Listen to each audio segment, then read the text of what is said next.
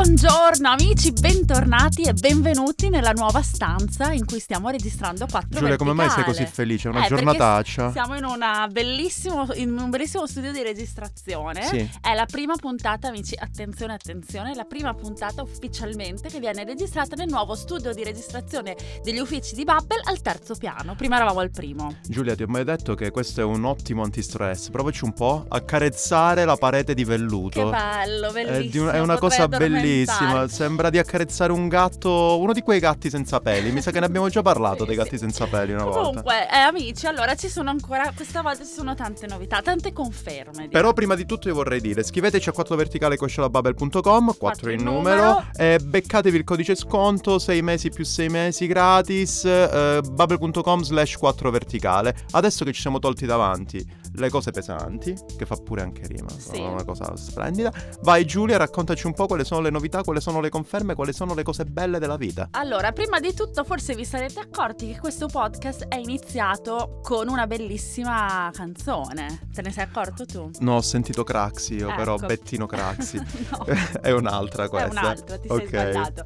Ehm, allora, abbiamo un nuovo jingle, anzi abbiamo un jingle. È bellissimo. Fatto dai Dunkelblau, che sono una band italiana. Ciao Eh, Dunkelblau, siete stati bravissimi. Dunkelblau? Dunkelblau. Blu sono i- scuro? Esatto, sono Ah. italiani ma hanno un nome tedesco. E vi metteremo l'indirizzo del loro bandcamp nella descrizione. E hanno fatto per noi questo jingle. Ok. Quindi amici, mh, ascoltatelo bene perché è molto bello. D'accordo. Quindi E questo- compratevi anche qualche canzone, per Compratevi il favore. loro CD. Compratevi il loro Perfetto. CD. Questo è, è fatto, quindi evviva la musica, evviva la vita. Seconda- secondo annuncio. Scusa, La- io per calmarmi continuo ad accarezzare il velluto. Accarezza il velluto.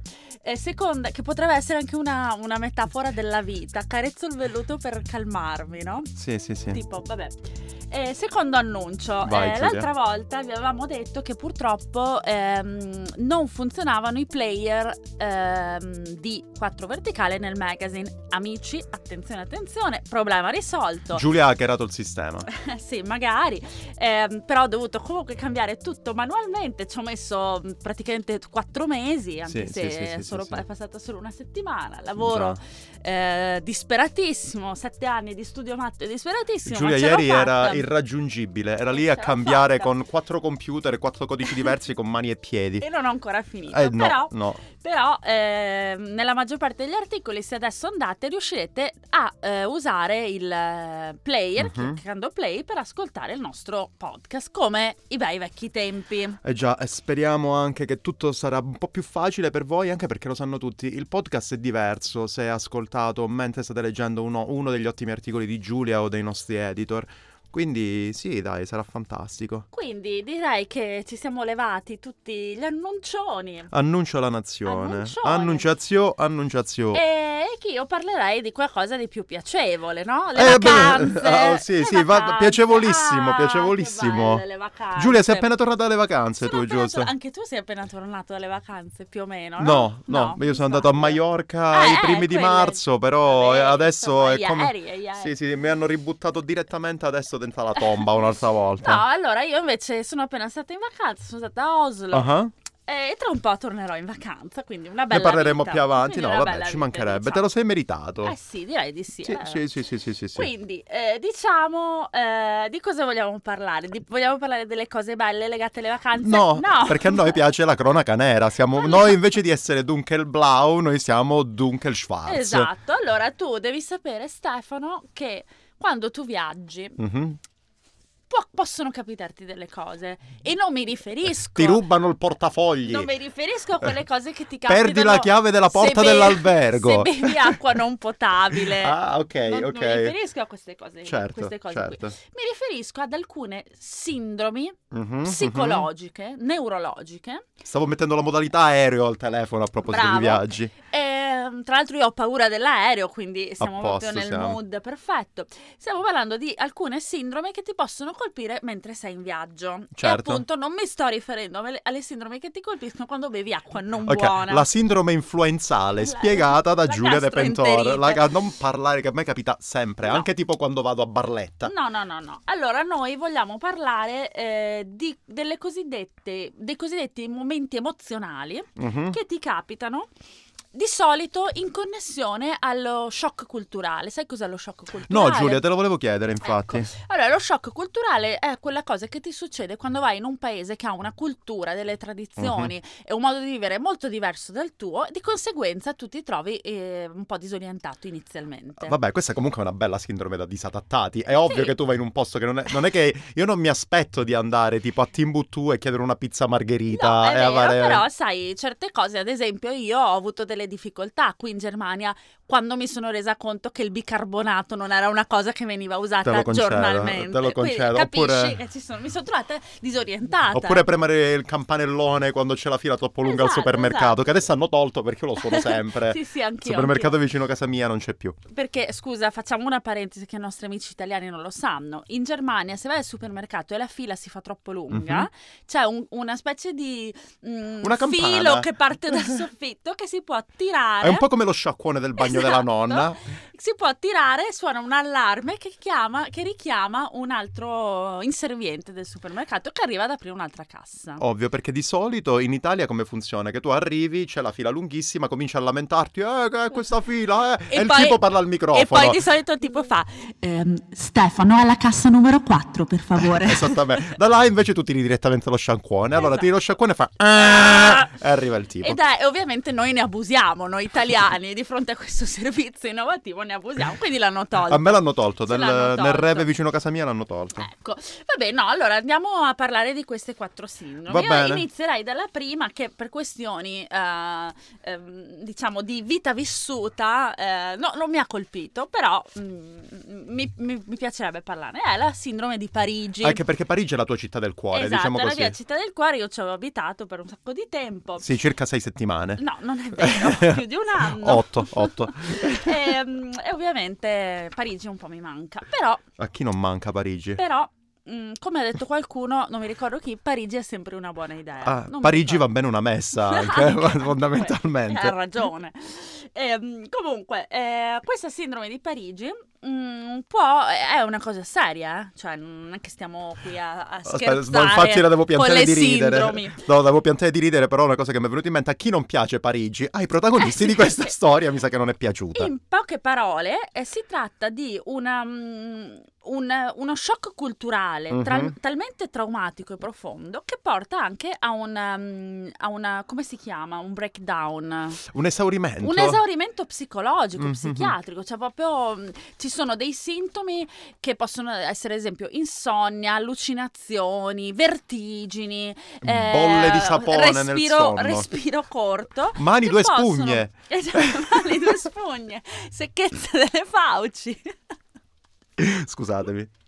Oggi non Eh, sto bene, non è colpa che mia. possono portare ad una vera e propria depressione e in alcuni casi ti possono anche far ricoverare in ospedale. Eh, eh. la le. Appunto, si chiama la, Pari- la sindrome di Parigi. Ok. Paris syndrome in inglese. vabbè. Magari sarà Paris Syndrome, perché non so ovviamente... come si dice in francese. Comunque-. Comunque, eh, chi ha scoperto questa sindrome? Chi l'ha scoperta l'ha questa scoperta? L'hai sindrome? scoperta tu? No, io che devo L'ho scoprire. scoperta io, nemmeno, neanche. nemmeno a te Parigi è piaciuta tantissimo. L'hanno scoperta dei turisti giapponesi. Poveri sventurati. Che cosa è successo a questi turisti giapponesi? Ora, tu sai Mhm. Che eh, attorno a Parigi girano alcuni stereotipi abbastanza radicati nelle culture di tutto il mondo. Uno pensa di arrivare a Parigi, trovare Amélie che ti serve il caffè, trovare quelli che suonano la fisarmonica e ti inseguono suonando la fisarmonica. Delle coppole, delle magliette a righe Esatto. mentre bevi il, Ti aspetti il di trovare pittori ad ogni angolo della strada. E invece cosa I hai? due i fidanzati di um, eh, Duano che si baciano davanti all'Hotel de Ville continuamente. Gialle sigarette senza filtro. Esatto, ti, ti aspetti di trovare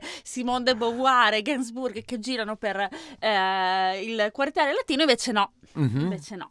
Tu arrivi a Parigi e insomma devi fronteggiare un- una certa situazione, una bellissima città con diciamo in alcuni casi può capitare, io, mm, a me non è successo, però può capitare, una certa mm, diciamo un fare un po' sbrigativo da parte delle persone che abitano la città. Quindi ad esempio metti ehm, vai a prendere un biglietto della metropolitana, blocchi la fila, sei un po' lento perché sei un turista non sai bene cosa fare, potresti notare una certa insofferenza da parte dell'impiegato mh, che deve venderti i biglietti. Di solito invece so- quella- la cosa la faccio anch'io a Berlino quando c'è tipo la fila di turisti che cerca di prendere il biglietto della meta dalla macchinetta, io arrivo là e comincio a vedi. urlare dai, forza, invece, invece i turisti giapponesi pensavano di arrivare lì e trovare Amelie.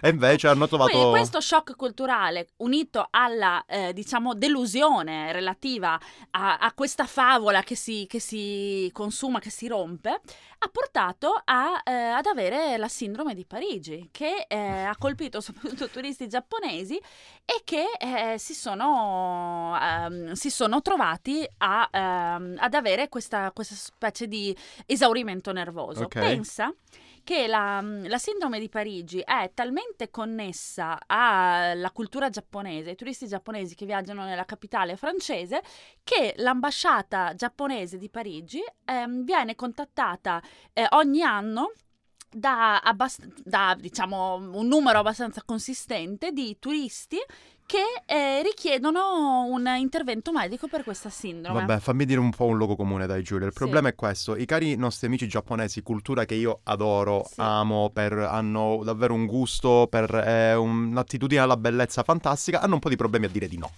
Ah, e questo è un Ne grosso parleremo, problema. Ne parleremo. Ne parleremo. Loro hanno E grossi problemi a dire di c'è- no e sicuramente a Parigi si acchiappano degli schiaffoni di no dalla Sulla- mattina alla sera. Sulla no? sulla coppa. Sulla coppa si acchiappano gli schiaffoni del no e questi sono i risultati. Tra l'altro, pensa che c'è un ospedale, un ospedale, un ospedale a Parigi che è l'Hôpital Saint-Anne, che, è- che lavora in, in, ehm, collaborazione con l'ambasciata proprio per fronteggiare questa emergenza. I milioni di euro fanno in Esatto. questo ospedale. Però, giusto che hai detto ospedale, io Eh? passerei alla seconda sindrome. Vai. Perché ti parlo di ospedale? Questa sindrome è stata scoperta e diciamo scritta nera su bia- nero su bianco dalla psichiatra Graziella Magherini Mm. che nei suoi studi e nel suo lavoro all'ospedale di Santa Maria Nuova nel 1979 ha deciso per l'appunto di mettere nero su bianco questa sindrome perché lei doveva, si trovava ehm, ogni giorno a fronteggiare quella che è chiamata sindrome di Stendhal. Eh, famosa. a Questa è Firenze. famosa, questa è famosa. Si chiama sindrome di Stendhal, immagina tu per quale motivo Giulia, perché ovviamente il Sarà primo... capitata a Stendhal.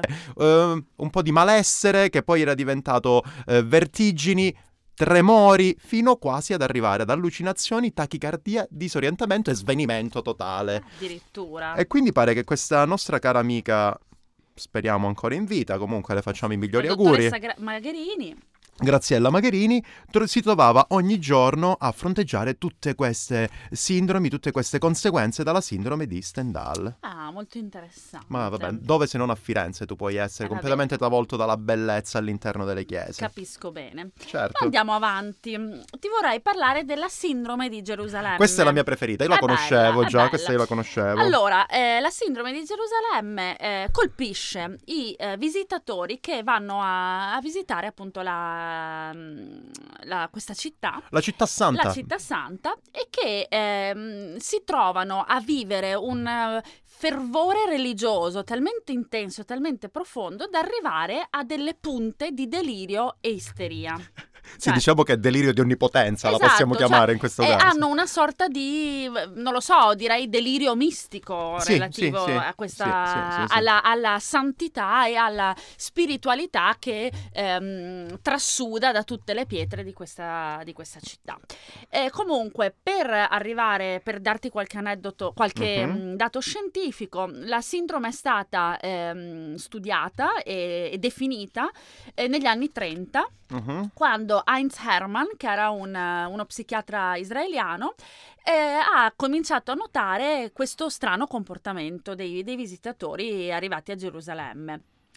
Eh, è vero anche, bisogna dire Mhm. la verità, che eh, alcuni dei soggetti colpiti da questa sindrome eh, hanno una storia clinica di instabilità mentale. Però è successo anche a delle persone completamente sane di mente. Io ho un aneddoto in questo caso. Io ho un mio caro amico Andrea, che saluto. Lui è stato a Gerusalemme, comunque in Israele, poi territori occupati, Palestina, per questioni professionali. Lui è Sì. giornalista. Ehm, in quell'epoca stava scrivendo per l'appunto un libro che adesso è diventato realtà, che si chiama Cristiani d'Oriente. Ok. Questa è un'altra storia. E lui si ritrovò nel bel mezzo di una di queste manifestazioni religiose a Gerusalemme, quindi era completamente circondato da ehm, ebrei, di, persone di religione ebraica da un lato che continuavano, diciamo così, a, nelle loro invocazioni, eccetera, eccetera, e all'interno di questa folla, e camminando in questi luoghi comunque stretti, eccetera, eccetera, si ritrovò fondamentalmente completamente in pieno delirio di onnipotenza. Pensò di essere un messia, fin quando la sua ragazza l'acchiappò per un orecchio e gli dice andiamo fuori da qua perché mi stai preoccupando. Infatti, lui è completamente ragazza, agnostico, la tra parentesi. ha fatto bene perché eh, normalmente la sindrome si esaurisce nel momento in cui le persone colpite lasciano la città e tornano Ok. a casa. Quindi è proprio una cosa connessa alla spiritualità del luogo. Sì, sì, sì, esattamente. Molto simile alla sindrome di Gerusalemme è la cosiddetta sindrome indiana, la Ah. sindrome dell'India. Anche qui c'è di mezzo un po' di paranoia mistica, mettiamola così. Quindi, cosa, come sta a significare? Spesso e volentieri, soprattutto le persone che eh, vengono dal, diciamo, dalla parte occidentale del mondo, quindi statunitensi soprattutto, anche israeliani direi, europei, eccetera, eccetera, appena arrivano in India vengono anche loro completamente sommersi dalla spiritualità e dalla completa differenza culturale che trovano in India, fino ad arrivare a, diciamo così, a dei disturbi della personalità molto, molto, molto forti, potremmo dire delle psicosi molto forti. Il più grosso emblema, la più grossa rappresentazione di questo problema della sindrome indiana è quella accaduta a un uomo francese che fu trovato all'interno di una caverna Sì.